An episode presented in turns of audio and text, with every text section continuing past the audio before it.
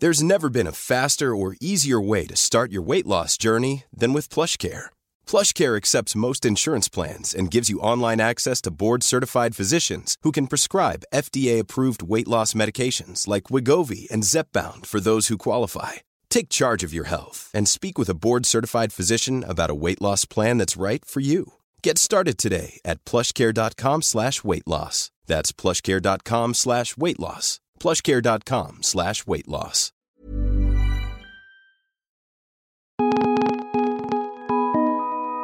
This is the Vice Guide to Right Now, your inside look into the best of Vice. It's Monday, March 25th. I'm Sophie Casas. Today, we hear from Broadly's Diana Tourjée about the Congressional Trans Equality Task Force.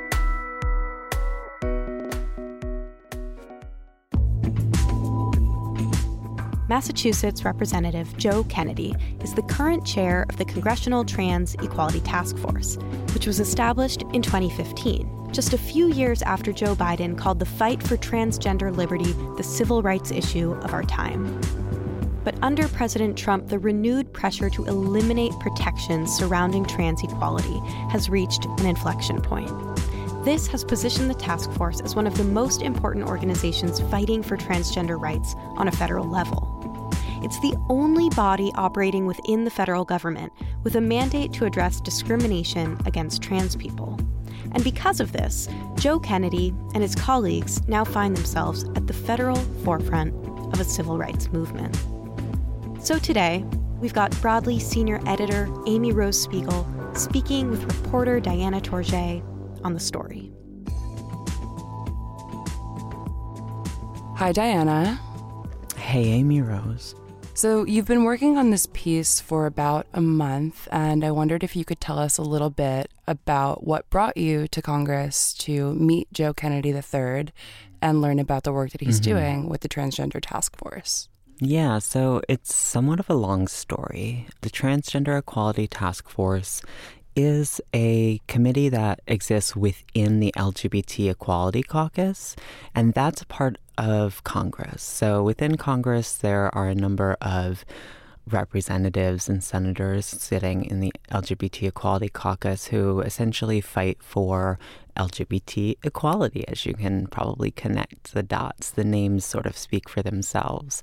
Um, in 2015, there was a new initiative which was to try and address issues of transgender inequality and discrimination. It was particularly inspired by the increased reports that were happening nationally around the violence that's committed against transgender women and specifically trans women of color at disproportionate rates.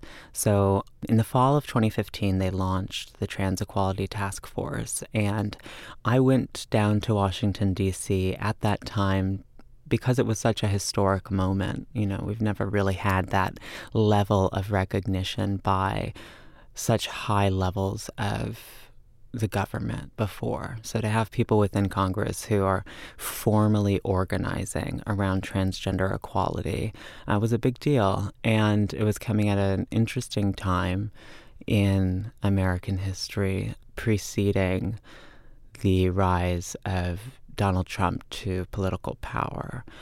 And so that began what essentially is the last four years of the task force's existence, leading up to today.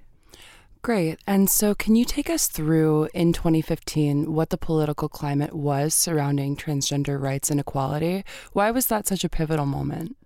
By 2015, we had already had a, a, few years of immense increased representation and visibility around trans issues. So we started seeing Hollywood and other entertainment industries have more transgender narratives coming out. That coincided at the same time with a variety of other cultural moments where trans people were experiencing increased visibility. And that's important because one of the only ways that we can communicate to our nation about different social messages. And for trans people, we have really never had historically any kind of large scale public recognition of the existence of our community and the issues facing the community. So a lot of that started coming in by 2015 through entertainment, through pop culture, as well as through other ways, like uh, when, you know, one of the largest leaks and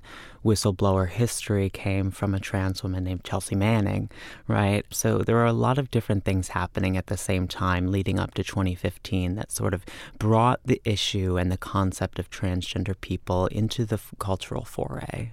So this is all taking place at the tail end of an administration that had been heavily supportive of transgender rights. Joe Biden had called transgender rights the civil rights issue of our time. Legislation was passed in support of trans people. Was that generally the the forward movement surrounding? Yeah, absolutely. The Obama administration, by a very large margin, accomplished more for transgender Americans than any other presidential administration in history. That came through in a variety of ways, and one of the most significant ones is the protections that transgender people were afforded through the Affordable Care Act. So, having Joe Biden, you know, the Vice President of the United States in 2012, say uh, such a strong statement in support of the idea that transgender issues are actually a civil rights movement was part of this cultural catalyst that took trans rights to the foray in the way we just discussed. So by the time that 2015 was coming around, that administration was on its way out. We'd experienced almost 10 years of incredible change within a community that desperately needed it. And at the same time as you're experiencing that progressive change coming from the Obama administration, we also started seeing a lot of kickback and a lot of social and political pushback from conservatives. Right. And that kickback was more formalized when Trump took office and immediately began an agenda to not only undo, but further impede the rights that transgender people had in place. Yeah. Can you tell us a little bit about what occurred when Trump took office and what happened in the sphere of transgender liberties after that big change? Yeah, absolutely. So there are a number of different widespread assaults against transgender rights that exist primarily on the state level. So there are cases like Gavin Grimm in Virginia, whose fight just to use the restroom in his high school became one of the largest and most important civil rights cases of all time, as he was represented by the ACLU, and that made its way toward the Supreme Court. And that was all happening in that span of time.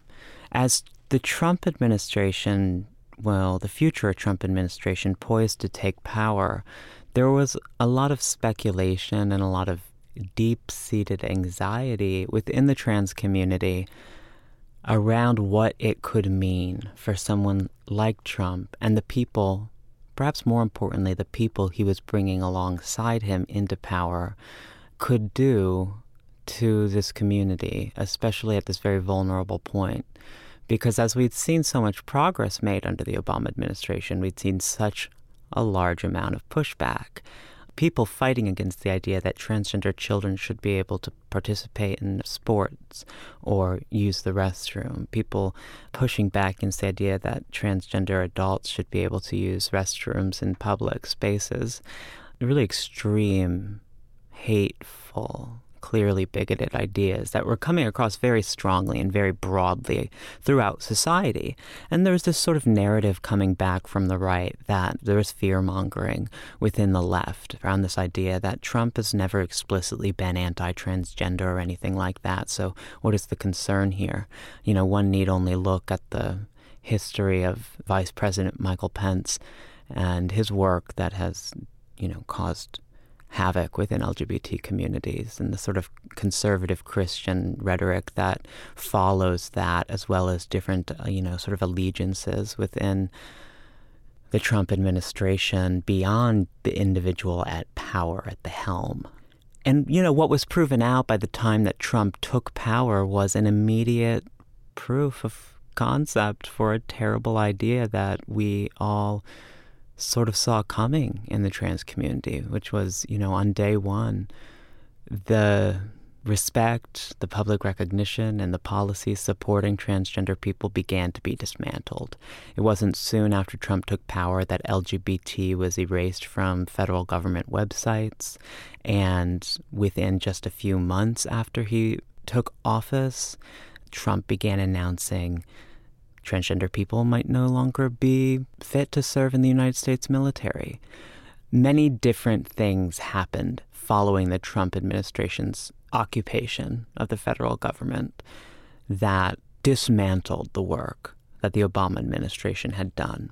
So, the context in which Joe Kennedy is chairman of the Trans Equality Task Force is quite different. As you mentioned, we are experiencing a lot of different rollbacks to trans rights at once. The overarching one may be the memo that the New York Times reported on, which has not been printed in full, but which reveals the Trump administration trying to define what it is to be transgender out of existence in saying that gender is defined by sex determined at birth and failing that genetic testing. We're also seeing right now the Supreme Court upholding Donald Trump's ban on transgender people in the military. And though there's a nationwide injunction that is blocking that from being enforced right now, no one is certain of the future of transgender people's ability to serve. So the task force has a lot to do right now. And I'd love to know when you spoke with Joe Kennedy when you visited Washington, what he sees as the key initiatives that the task force is undertaking at the moment. Yeah, so, you know, for the past four years, the task force in my estimation, hadn't accomplished that much. It was sort of relaunched in 2017. I think that was probably in response to an increased need for it under this administration. It's still not always clear exactly how much organizations within Congress can accomplish, but they're very important in terms of unifying lines of political ideas and objectives and goals between House representatives and the Senate in order to accomplish progressive ideals in this case. By 2019, you know, we've seen so many instances from the Trump administration that is just an outright assault on the very existence and humanity of trans people that there really isn't any room for pause to consider whether or not this is a conversation that needs to be had politically. And I think that Joe Kennedy rose to the occasion by taking the chairmanship of the task force. It wasn't something that he in my experience, interviewing him, thought that he would do. I don't think it's an issue that came to him immediately. I think it's one that became clear to him through his constituents and the issues that matter to the people who he represents. And so today, there is a very strong desire within the new Congress, which we know is the most diverse Congress in history, to change what's happening and stop inequality from continuing to be enforced on the other side of the aisle. Because unfortunately, these are virtually bipartisan issues. It's very difficult to get members of the Republican Party to stand up against anti transgender initiatives, but at the same time, what you see in state legislatures across the country is there is a lack of interest within Republican representatives to push for anti transgender measures. This was proven out in North Carolina after the passage of HB 2, which devastated that state economically. That was a bill that sought to eliminate transgender protections. And as a consequence, they lost a large number of business opportunities that cost the state billions of dollars. And so you see other states still today, South Dakota being one of them, trying to push forward similar anti transgender agendas and Republicans voting against them, which is just to say that I think part of the initiative to oppress transgender people actively is being pushed by a minority of extremists who are sometimes coming from an extreme religious perspective, but regardless, are always coming from an extremist conservative perspective. And it's not clear that their positions represent the perspectives of their constituents. And that's a point that was made to me by many of the Congress people that I spoke with in Washington, D.C.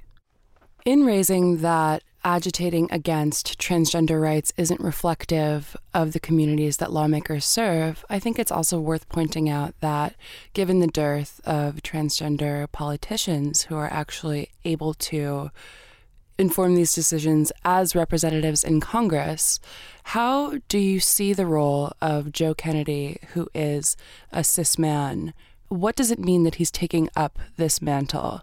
And what does it mean for him to be a powerful ally when he's coming from this outside of a transgender perspective directly as a person? The House of Representatives today is more diverse than it ever has been before. That doesn't mean that we have transgender representatives sitting in Congress. That doesn't mean that we're there yet. So, knowing that, and knowing the history of this country, knowing the extreme inequality and extreme disparity between the mission of the United States, the stated objective of the United States to give equality under the law to every person, has always historically failed.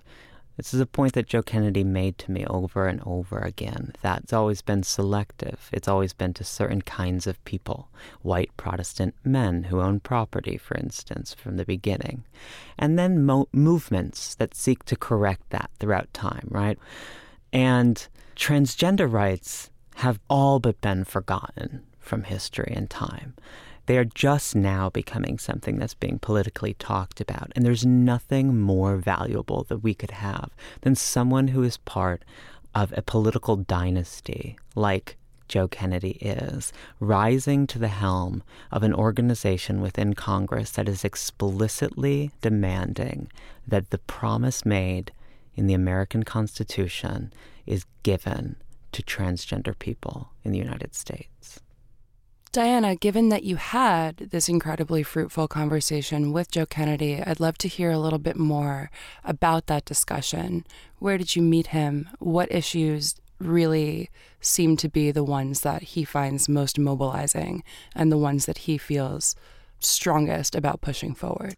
It was really wonderful going to DC this year because the last time I was there around this issue was four years ago, and to see what they were doing then was really inspiring to me. But I went now because I saw that there was a sense of renewed action. And given the nature of my work, you know, I cover trans politics all the time, I'm deeply invested in this, I want to see what's happening. And I really wanted to get a chance to sit down with this member of Congress who is part of this famous legacy of politicians who have historically fought for civil rights taking up the mantle of one of the more controversial civil rights issues that exist today.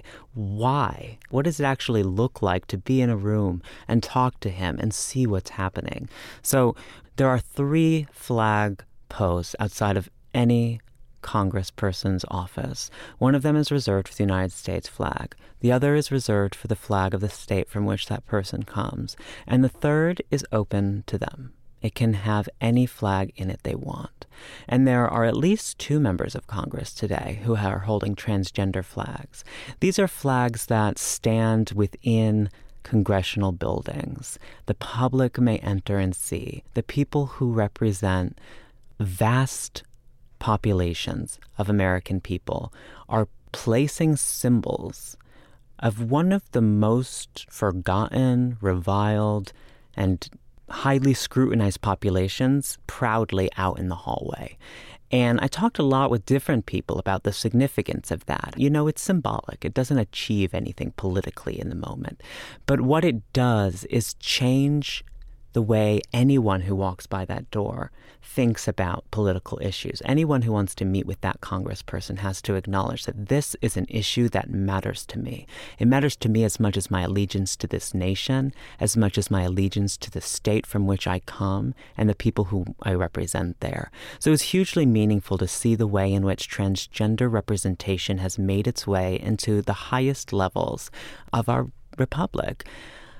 Speaking with Joe Kennedy was an immensely moving experience because, as you can imagine, he has that thing about him that the Kennedy family has the way he speaks, the passion that he comes from. The way he talked about transgender issues was unlike any other politician who is not transgender themselves has ever spoken about politics related to transgender communities to me before. It was incredibly moving. And partially why that was so important was because Kennedy deeply understood that this issue isn't about gender. This issue isn't about sexuality.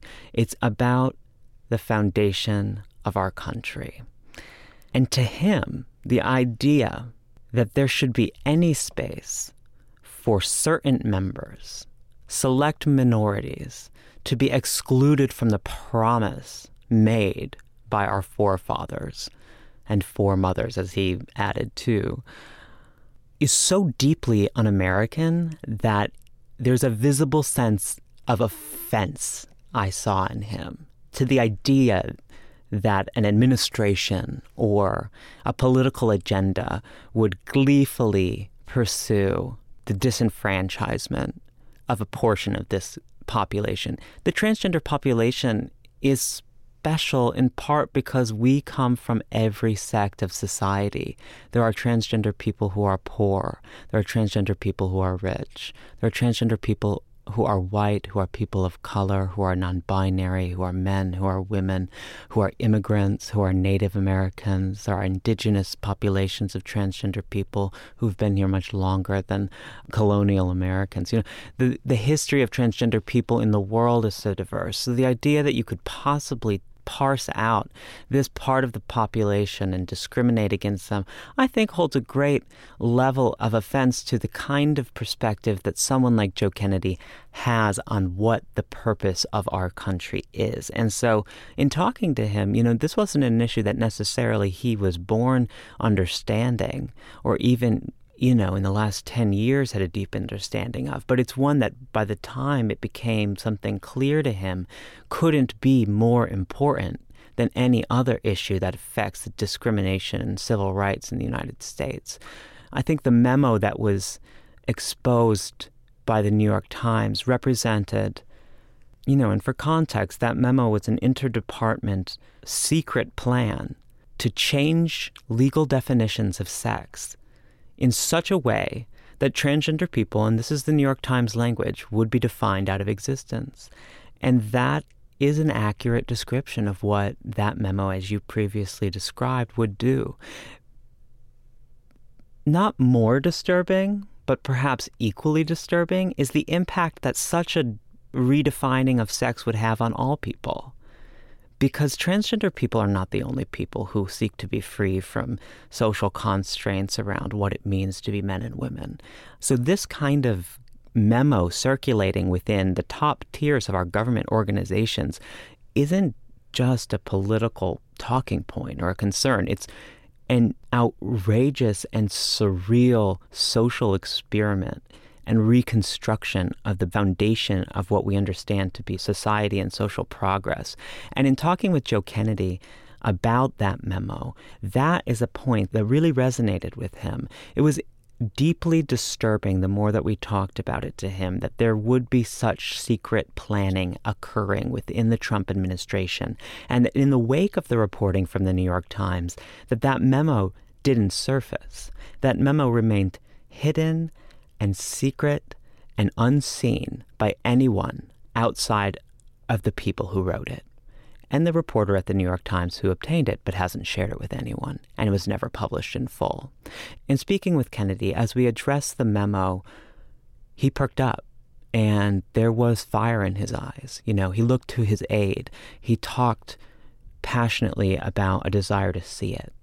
And I asked him if it was going to become something that the task force was interested in pursuing. And he said that it was something that he was going to pursue. And these were his words paraphrased. But whether that comes through the Transgender Equality Task Force or the House Oversight Committee or the Judiciary Committee, but it became something that he was more interested in once we raised that point. And I think it helps to illustrate the passion behind which he is interested in pursuing things that are happening. Because the way he saw it was, you know, there are classified documents that are difficult and reasonable to not be accessible to certain people. But this, this is a document that's seeking to redefine society. And to him, that was very important. And it was very important that that should not be kept secret. And within, um, I think, 14 days, you know, of our meeting, he spoke about it publicly on the floor of Congress, demanding to see it. So here we're seeing, you know, reporting having an, an, a real impact in some of the highest levels of politics, with one of the most important progressive politicians truly living up to the promise that he's made as the chairman of the Transgender Equality Task Force and pursuing equality and freedom for transgender people. We'll see what happens in the exposure of that memo or the lack thereof. But to have someone who can sit down with a transgender journalist like me, who listens to a question that I have really intently, and then to very quickly communicate that to his staff and make it a part of his agenda, and then we see within just a matter of days viral videos circulating online of him demanding that in Congress, is immensely important when we're thinking about the way in which journalism and politics matter today more than ever for transparency and for the pushing of some of the most important issues that go the most unseen. And if we don't ask these questions, if we don't talk to the right people, if we don't get on the ground, then we're not going to make the kind of progress that's possible today. This article moved me in a deep way because it was one of the most solid examples that I have seen in my work of a politician who does care about an issue rapidly taking up that cause and putting it into effect. Thanks so much, Diana. You're um, well, more than welcome. You can read Diana's full story at broadly.vice.com. That's it for now. Thanks so much for listening, and make sure to tune in again on Wednesday for another Vice Guide to Right Now.